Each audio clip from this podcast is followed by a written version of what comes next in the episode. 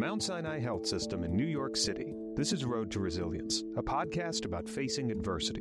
I'm Stephen Calapria. On today's episode, we welcome Alexander Charney, M D, P H D, an associate professor at the Icahn School of Medicine at Mount Sinai, with primary appointments in the Department of Psychiatry and Department of Genetics and Genomic Sciences, as well as secondary appointments in the Departments of Neuroscience and Neurosurgery. He is the director of the Charles Bronfman Institute for Personalized Medicine and serves as executive director of the Blau Center at Mount Sinai, which provides clinical care and original research into mental illness. Doctor Charney has been the lead data scientist on some of the largest genetic studies ever conducted on schizophrenia and bipolar disorder. Today, Doctor Charney offers insight into how patients and their families may cope with a diagnosis of schizophrenia and how promising new research offers hope for those who are weathering the storm. We're honored to have Doctor Charney on the show. Doctor Alex Charney, welcome to Road to Resilience. Thanks for having me. Could you please introduce yourself? My name is Alex Charney. I'm a psychiatrist and a geneticist by training. I work at the Icahn School of Medicine at Mount Sinai in New York City, and I am the director of the Charles Bronfman Institute for Personalized Medicine here. Now, sir, you study schizophrenia and you treat patients with schizophrenia. To start us off, what is schizophrenia? Schizophrenia is a mental illness. It is that mental illness that begins uh, in the early twenties of an individual's life. And the symptoms that uh, generally bring an individual with schizophrenia to the attention of a mental health care provider, such as myself, are hallucinations and delusions. Hallucinations are perceptual experiences that are not real. So hearing a voice that is not there or seeing something that is not there. The most common type of hallucination in schizophrenia is an auditory hallucination, so hearing a voice that is not present. And when an individual begins having this experience in the absence of any type of drug or any other thing that could explain it, we become very concerned that this could be the beginning of schizophrenia. Delusion is the other symptom that often is the presenting the symptom of schizophrenia. And the delusion is typically what we call a false fixed belief. And an example of a delusion for illustrative purposes is a patient who believes that she's married to Edgar Allan Poe. Well, it's not possible. Edgar Allan Poe's been dead for one hundred years, but you know, there are patients who, who have that specific delusion. Um, and the, this is the type of thing you, you see in schizophrenia, and uh, when hallucinations and delusions are present, we become very concerned. Now, sir, how do we determine what is a delusion or what is a voice in our head and what is just people acting normally? Like, we all have an internal monologue, for example. How is it possible to, from a clinical perspective, determine what is a delusion and what isn't? Yeah, this is a great question. So let's let's start with hallucinations. Like you said, we all have an internal monologue. You picture yourself reading a book. That's the kind of most, what I would say, linear internal monologue that we have. Our thoughts are not quite linear. Our thoughts are sort of all over the place, but when we're reading, there's this inner voice in our head that's you're reading sentences and completing thoughts. Um, this is different than what a person with schizophrenia experiences. Now, I say this as someone who treats people with schizophrenia. I've never experienced it myself, so, so I can't say this with one hundred percent certainty. But the general consensus is that an individual who's experiencing auditory hallucinations is hearing a voice that sounds like my voice sounds to you right now. It feels to the person who's experiencing it like it's coming from the outside world.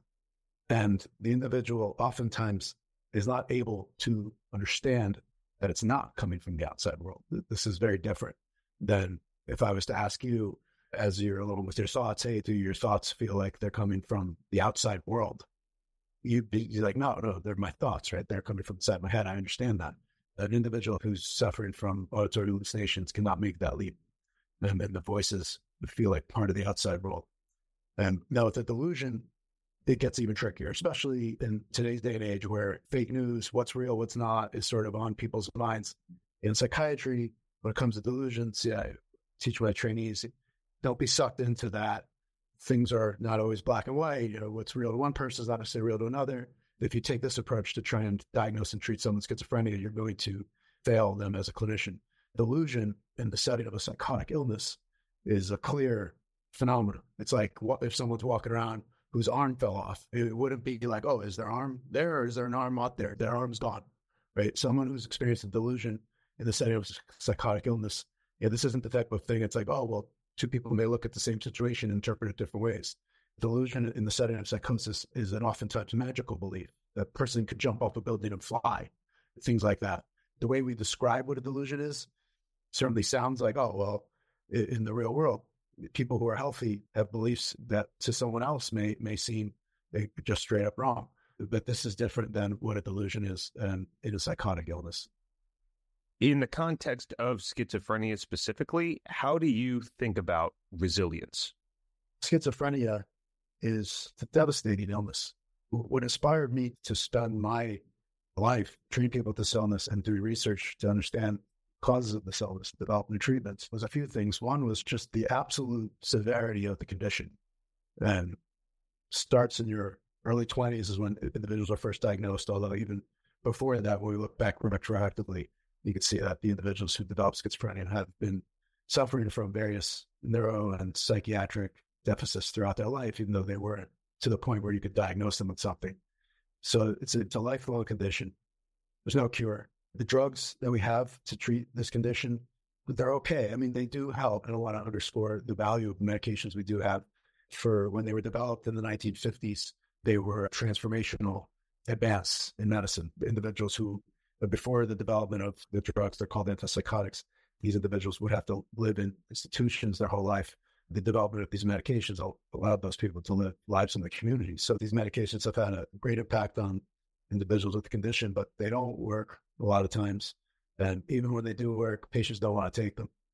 There hasn't really been major advances in new treatments in fifty, sixty, seventy years.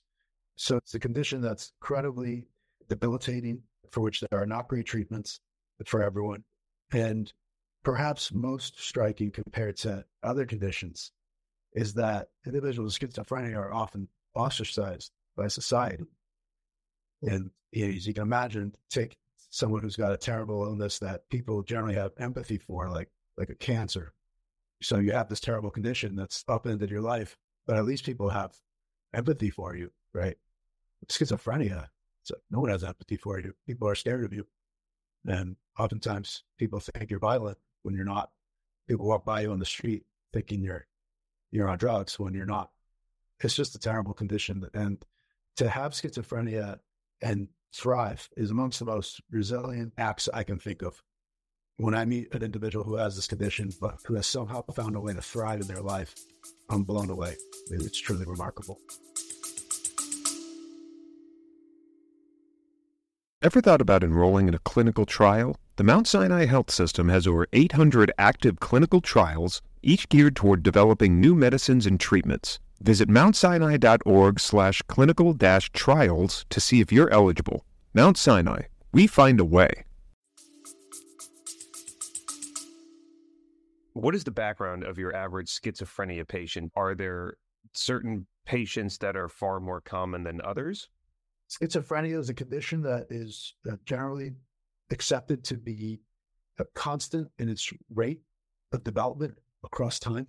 So now in the modern day, around one percent of people have it, and it's believed that this has always been the case. We don't have any compelling evidence to believe that the proportion of people inside who have schizophrenia changes over time, which is itself a bit puzzling.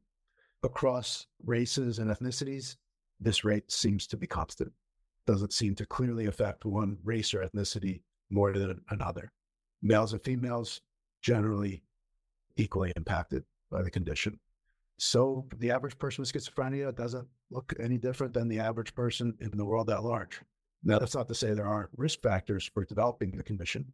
Having a family history, someone who has the condition, or someone who has related conditions like bipolar disorder, depression, this could be indicative of, of someone who's at higher risk for developing schizophrenia than the average person in society. And things like having an history of trauma, things that increase your risk for every mental illness. With schizophrenia, there's no exception.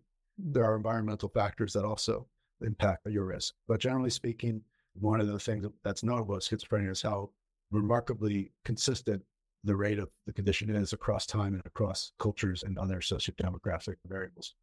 To the casual mental health observer, schizophrenia would often seem synonymous with psychosis.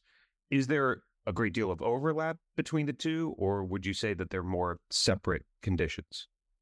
So this is a question about terminology we use in psychiatry, which is a science in itself with an incredibly complex history, and which I will not you know, go into too much detail about, but suffice it to say that the term schizophrenia itself, where does it come from? Why do we use it? And just by going down um, that rabbit hole, you could see um, how complex the terminology that we use to describe the conditions we treat psychiatry um, is. So psychosis has become the term that describes a set of symptoms. The most kind of quintessential or archetypal psychotic symptoms are hallucinations and delusions. So how is it different than schizophrenia? Well, you can think of schizophrenia as the archetypal psychotic illness. But there are ways to experience psychosis that are outside the realm of illness. If you take certain drugs, you will experience psychosis, right? If you take a high enough dose of psilocybin, or more commonly known as mushrooms, or if you take a high enough dose of ketamine or P C P, which are similar chemical structures, high doses of cocaine or other amphetamines, you can experience the symptoms of psychosis, delusions, hallucinations. Uh, so psychosis as a phenomena is not limited to illnesses like schizophrenia, but when it comes to what is the illness where psychosis is the predominant presenting feature, that's schizophrenia. So that's how you can kind of reconcile the two ideas in your head. They're, they're not separate. I also imagine the treatment here may perhaps be difficult because there seems to be a certain measure of subjectivity to it. A disease like cancer, for example, I could presumably look under a microscope and see it. How do you navigate these kinds of subjectivity challenges from a treatment standpoint? There are times when the diagnosis is a bit subjective, but oftentimes it's not. The thing with psychiatrists and observers of psychiatry often are pretty hard on the field for the fact that we don't have what we might call a biomarker, you know, a blood test or a test you can look at cells under a microscope where we can say, ah, okay, there it is. There's that particular cell. That means this is schizophrenia. Uh, it's true in psychiatry, we don't have those things. But the set of symptoms that comprise schizophrenia, you don't see them in people who aren't suffering from a severe mental illness. Very few people ever experience an auditory hallucination in the way that a person with schizophrenia does, or a delusion. So it's usually not that subjective to make a diagnosis. Now, when you start trying to differentiate certain schizophrenia from other psychiatric diagnoses, like bipolar disorder or schizoaffective disorder, now it starts to become a bit subjective.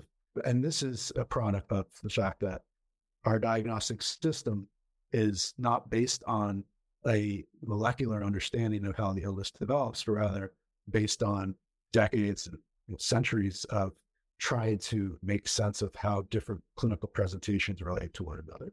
So you can have psychosis and bipolar disorder, you can have psychosis and schizophrenia, and when to diagnose one versus the other is oftentimes a bit subjective. Even though the diagnostic system we have tries to make it less subjective, it, it doesn't fully accomplish that goal. So as a provider, what does that mean? Well, it oftentimes doesn't matter because our treatment options are limited. If an individual is presenting to my care with hallucinations and delusions and other possible causes of those symptoms have been ruled out, you know, that this isn't someone who takes any recreational drugs or or has any other reason to be experiencing these symptoms. So at that point, we conclude this person is suffering from a psychotic illness. And if I call that psychotic illness schizophrenia, if I call it bipolar disorder, if I call it schizoaffective disorder, it doesn't really matter with respect to how I'm going to treat this person. I'm going to treat this person with the only medications we have to treat psychosis, which are the antipsychotics. And I'm not going to make the treatment decision based on whether they check the box for schizophrenia or some other psychotic illness. What are the most common reasons why a given patient might avoid treatment for schizophrenia? Well, the symptoms of schizophrenia oftentimes are permeated by this paranoia. So the paranoia, you think of it as a symptom itself, but it's also like underlying the other symptoms, like the hallucinations, for example. The voices that the patients hear, they're not just random voices that can say, hey, how you doing? Oftentimes the voices are, don't trust that person. They're out to get you.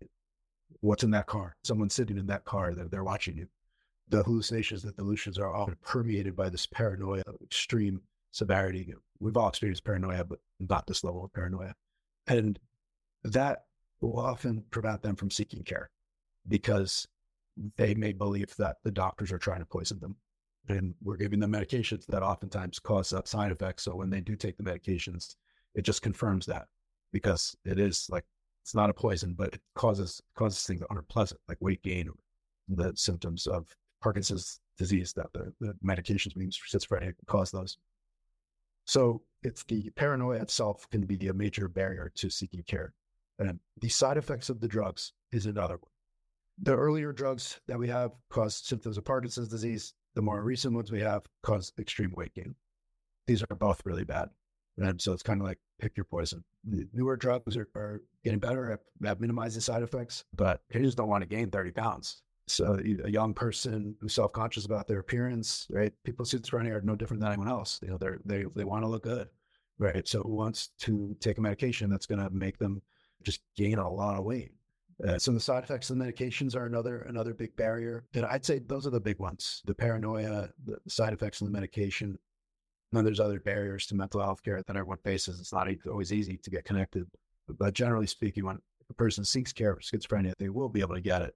It's a condition that is taken very seriously. Now, this being a psychotic illness and therefore affecting patients on a behavioral level, how do you foster a therapeutic alliance with individuals diagnosed with schizophrenia to support their resilience going through treatment? Sometimes it's tough. I work primarily in the emergency room as a clinician. I do a lot. Most of my time I spend doing research on these illnesses, but I do treat patients as well. When I do, I, I work in the emergency room. And the reason is because often that's where you'll, as a clinician, get to encounter individuals with schizophrenia most frequently. The medications, uh, a lot of patients don't want to take them, and over time they will stop. Actually, some estimates are that around seventy-five percent of patients will stop the medication over time, whether this is due to side effects or whether this is due to symptoms of the illness itself that the medications don't treat, which include like behavioral disorganization, the inability to behave in a way that is conducive to functioning in society, like taking your medications every day. And that's kind of up for discussion. But uh, what's not up for discussion is that the majority of patients who are prescribed uh, medications will stop taking them over time. So as the clinician in the emergency room, oftentimes I'm faced with, in many ways, a, a terrible decision where I have to treat patients against their will, and I'm the bad guy. And that's something I struggle with, but it's necessary. So sometimes it's not possible to form a therapeutic alliance for that reason. And it's one of the darker sides of, of being a clinician who focuses on treating this particular condition. On the other hand, there are often, just like any other medical condition, that patients who have successful treatment and they're very grateful to their clinician. And that's one of the best things about being a doctor is when that happens and you get to have that joint experience with your patient. So it's tough, and it varies from patient to patient. And again, there's not one size fits all solution to developing that alliance with an individual that's schizophrenic when you're responsible for their medical treatment.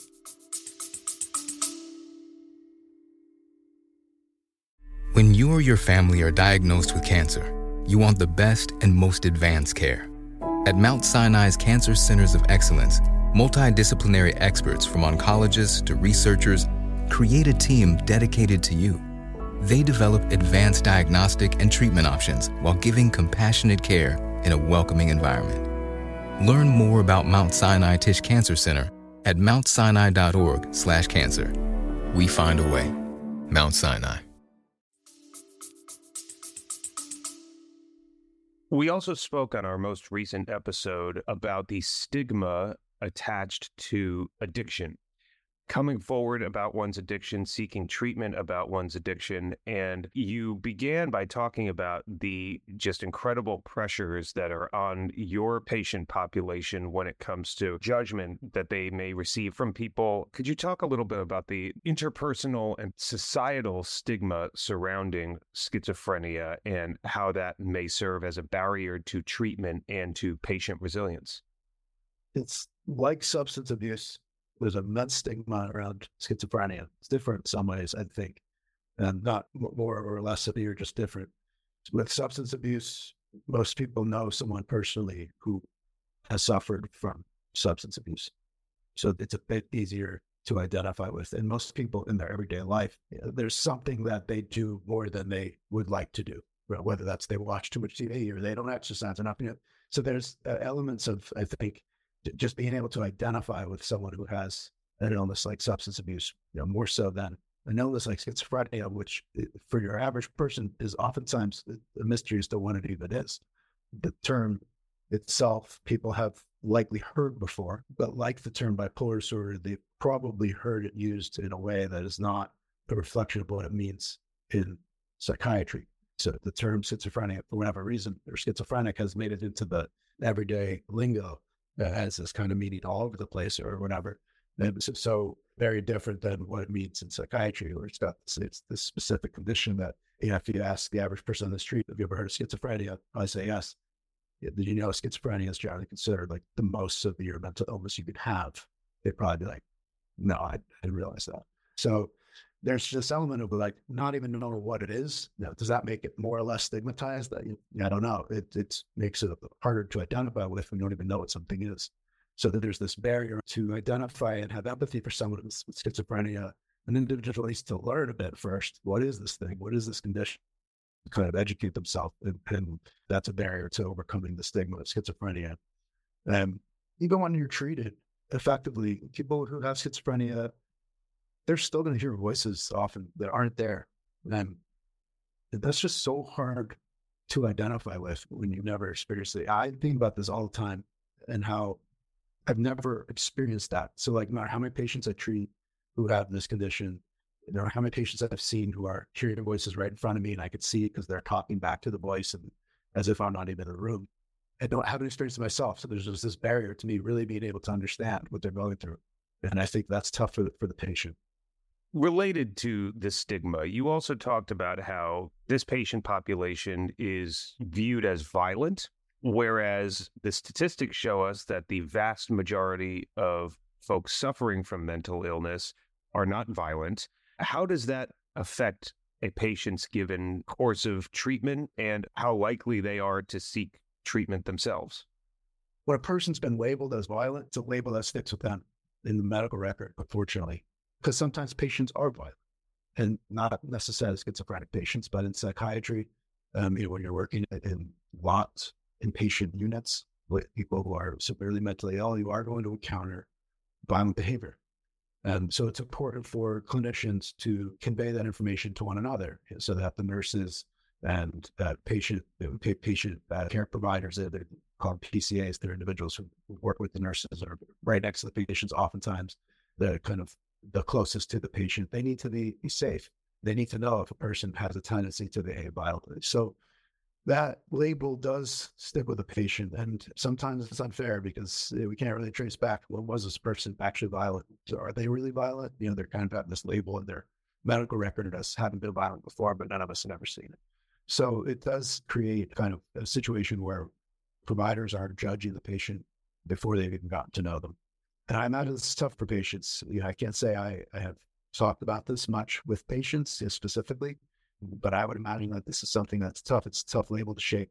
But like you said, most people who have this condition are never violent.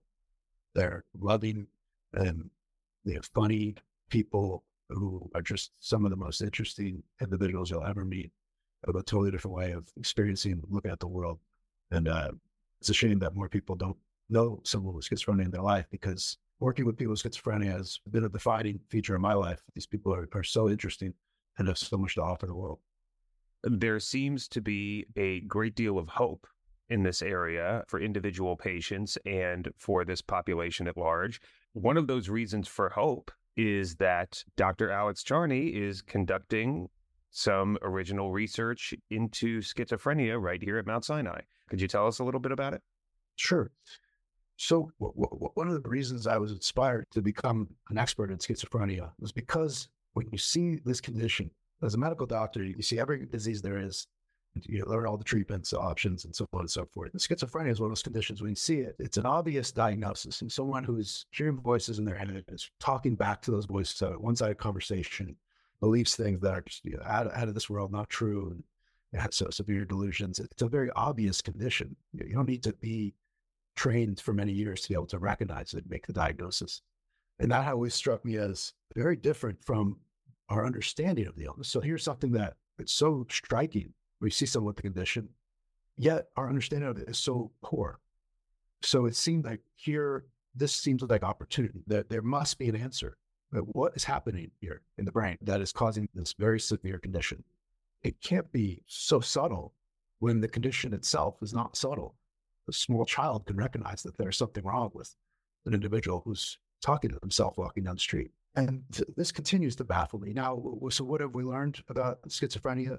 Well, for a long time, we thought that the mechanism of the disease actively related to the mechanism by which the medications we have are able to treat this disease. Like I said, the medications that we have, the antipsychotics, they work.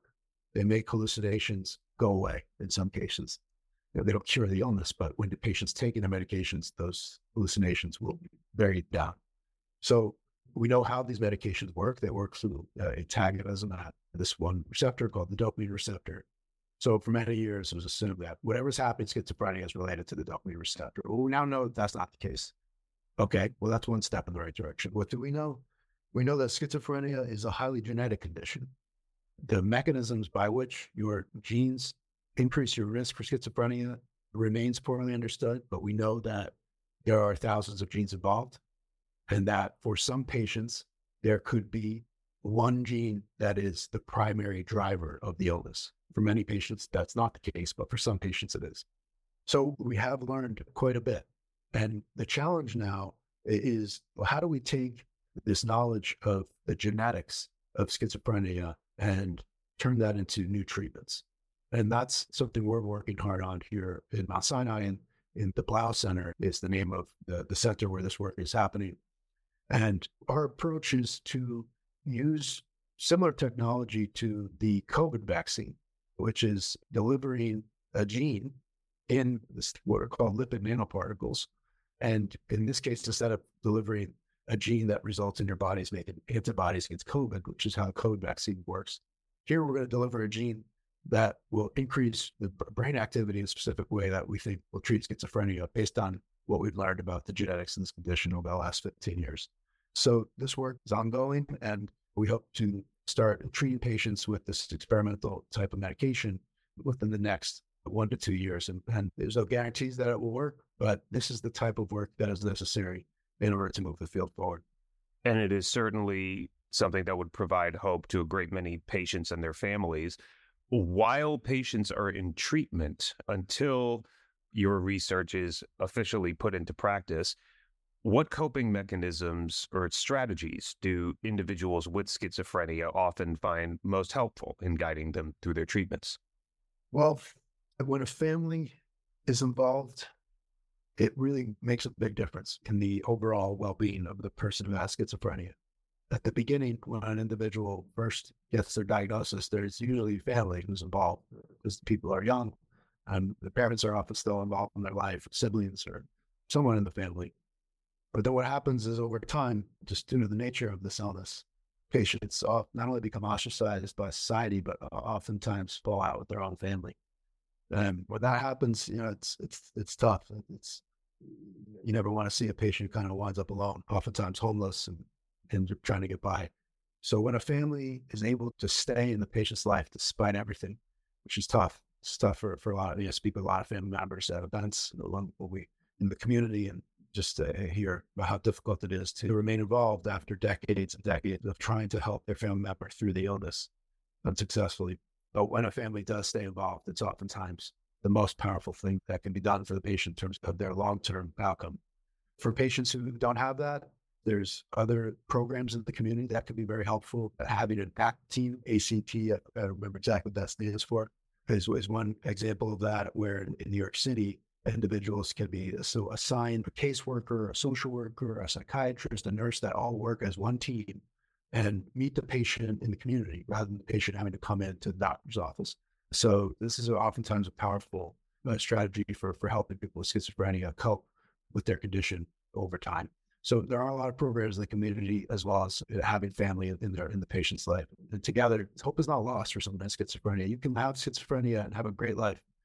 It takes resilience, it takes commitment to your care, taking your meds, trying to overcome the condition, just like people try and overcome any other condition.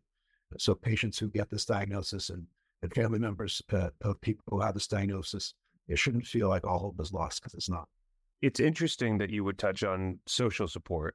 Social support, family, friends, people who care about you seems like such a ubiquitous and helpful thing in almost any situation that is prescribed uh, to a certain degree by professionals like yourself, that you are so much stronger regardless of what it is that you're going through if you feel and know that other people are there and have your back. I couldn't agree more.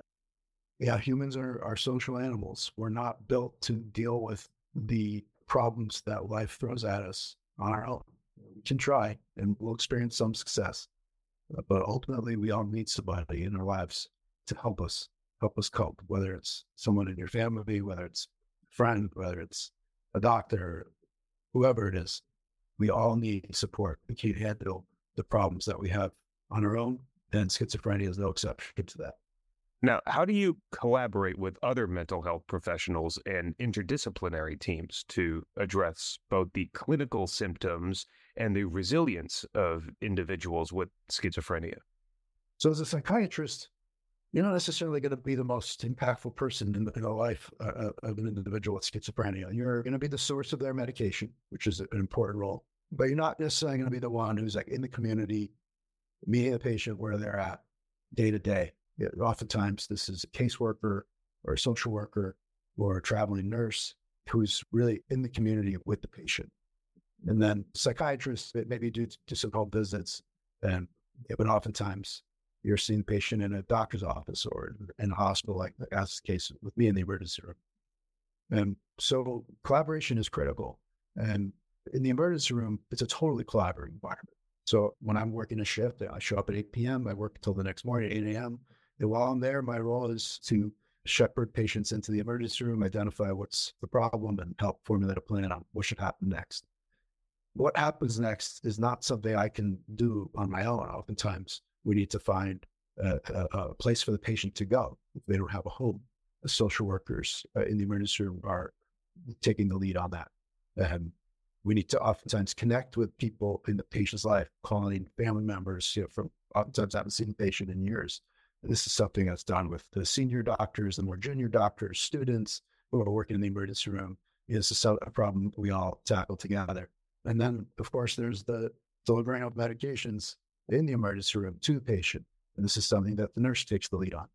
So even just in that one environment of care, it's a totally collaborative experience as the provider. And this is the case wherever the patient is being treated. It always takes a team to treat someone who has schizophrenia. Now, to stick with the social component, resilience in battling schizophrenia, as you've touched upon, doesn't just fall on patients, but it also falls on their families and loved ones. What do those conversations with those folks look like? The, the struggle that those closest to the patient have to go through themselves? So it depends on the setting where I'm interacting with a family member of someone who has the condition. If it's the first time someone has been diagnosed with the condition, we call this the first break. My role there is to provide education on what's going to happen, what to expect in the years ahead, the days ahead, the months ahead, so that the family member can get prepared. They'll get overwhelmed, but they can get prepared for how their life is going to change. Other times, I'll be at a community event and I'm interacting with a family member who's decades into that process, so no longer trying to prepare them for what's to come. Now they're the expert, right? They know what's there. They're teaching me about their experience, and I'm there to listen, and I'm there to reassure them that there are people like me who are working all the time trying to find an answer. Doesn't mean we'll find one, but they can at least rest assured that there are people who are trying. It's not something that's being ignored. It's not something that the government doesn't fund, right? Schizophrenia research is well funded. This is a major societal problem that a lot of people are really working hard and trying to solve. So they can at least rest assured that that's happening, even if they don't see the outcomes of that day to day. And some patients find solace in that.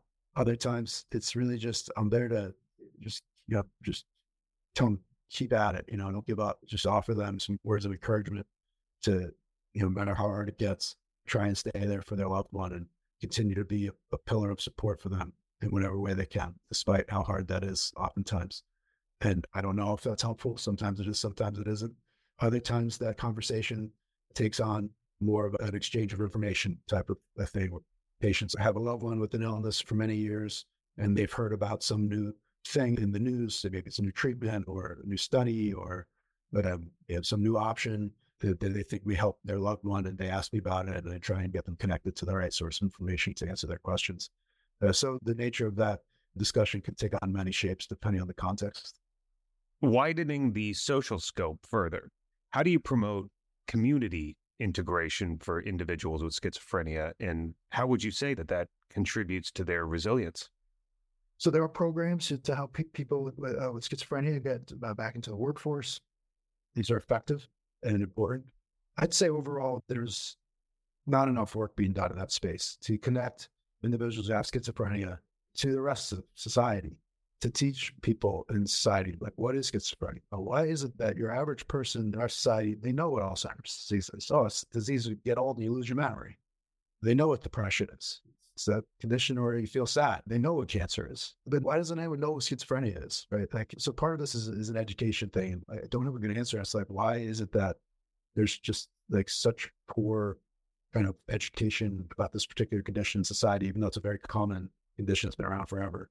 And I think that's a major barrier to better integration of individuals who have uh, this illness uh, into society. And we, we're working on trying to overcome that in our in our little way here in New York City, hosting events that bring people with schizophrenia together with other people in the community.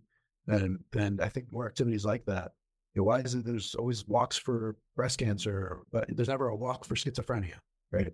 A walk for psychosis, things like that. We need to make schizophrenia more of an understood and accepted condition out there in the world. And I think that, that hopefully would help people who have the condition feeling more accepted by their community. Another very common aspect of resilience is the sense of meaning and purpose, providing a given patient with the reason to keep going, to keep fighting, to, to keep showing up to treatment. Is that something that you focus on in your treatment and in your research? Me personally, um, like I said, I work in the emergency room, so I, I don't oftentimes have the luxury of, of being able to have discussions like that with my patients. I'm, I'm more helping them through an immediate crisis, trying to figure out where to go next. But yes, when when you're working with patients in the community in a, in a less hectic setting, and you're able to kind of really talk about what's going on in their life, uh, as is the case when we're working with patients in a research setting, we can try and find what drives you. It's probably no different than anyone else in that way. How would I help someone who doesn't have schizophrenia? Recognize, well, what are what are the things that drive them? Will make them want to get out of bed in the morning? You know, well, what are the things they feel passionate about? And how can I help guide them towards turning those passions into either hobbies or careers? So that's kind of the overall strategy I take with individuals who have schizophrenia. Like I said, hope is not lost in any way. It's an illness. It's lifelong. It's not going away. So it's accepting those realities, but then recognizing this illness is not my destiny. And it's, I can have a fulfilling life in spite of it. It's not going to be easy, but it's it can be done. There are many examples to point to, individuals who have had the condition and have led inspiring lives. And patients being made aware of those could sometimes help. The person people maybe are most familiar with is the Nobel Prize winner, John Nash, who was a mathematician, an economist that had schizophrenia. You know, so there are examples of people who have who have done exceptional things with their life despite their illness. If someone was listening to our show and they recognize in themselves or in a loved one the symptoms of schizophrenia, what should they do? Go to the emergency room is the short answer. New onset schizophrenia is a pediatric emergency. Doesn't mean we're going to make it to the hospital or what, what have you, but you know, for someone who's not sure who to call, not sure what to do, thinks their loved one might have schizophrenia, it's very simple. Bring them to the emergency room. Call nine one one. It is considered a psychiatric emergency. And what happens is they're brought to the emergency room. Most people don't know there's a psychiatric emergency room. That's usually part of the main emergency room. They, they generally don't see it, but we're there. Uh, and when someone is brought into the main emergency room and they tell the person at the front desk, my loved one is experiencing symptoms that I think are schizophrenia or they're acting strange and we don't know what to do, they'll connect them to us in the psychiatric emergency room and we'll take it from there. Well, doctor, that was it for my questions. Was there anything else you wanted to say? Nope. Just thank you for shining a light on schizophrenia and the individuals who have this condition who are amongst the most resilient people that you'll ever meet. Doctor Alex Charney, thank you so much for your time, sir. Thank you. Doctor Alexander Charney is an associate professor in the departments of psychiatry and genetics and genomic sciences at the Icahn School of Medicine at Mount Sinai. He also serves as the director of the Charles Bronfman Institute for Personalized Medicine and as the executive director of the Blau Center, which aims to increase understanding and research of serious mental illness, primarily schizophrenia and related disorders. That's all for this episode of Road to Resilience. If you enjoyed it, please rate, review, and subscribe to our podcast on your favorite podcast platform. Road to Resilience is a production of the Mount Sinai Health System. It's produced by me, Stephen Calapria, and our executive producer, Lucia Lee. From all of us here at Mount Sinai, thanks for listening, and we'll catch you next time.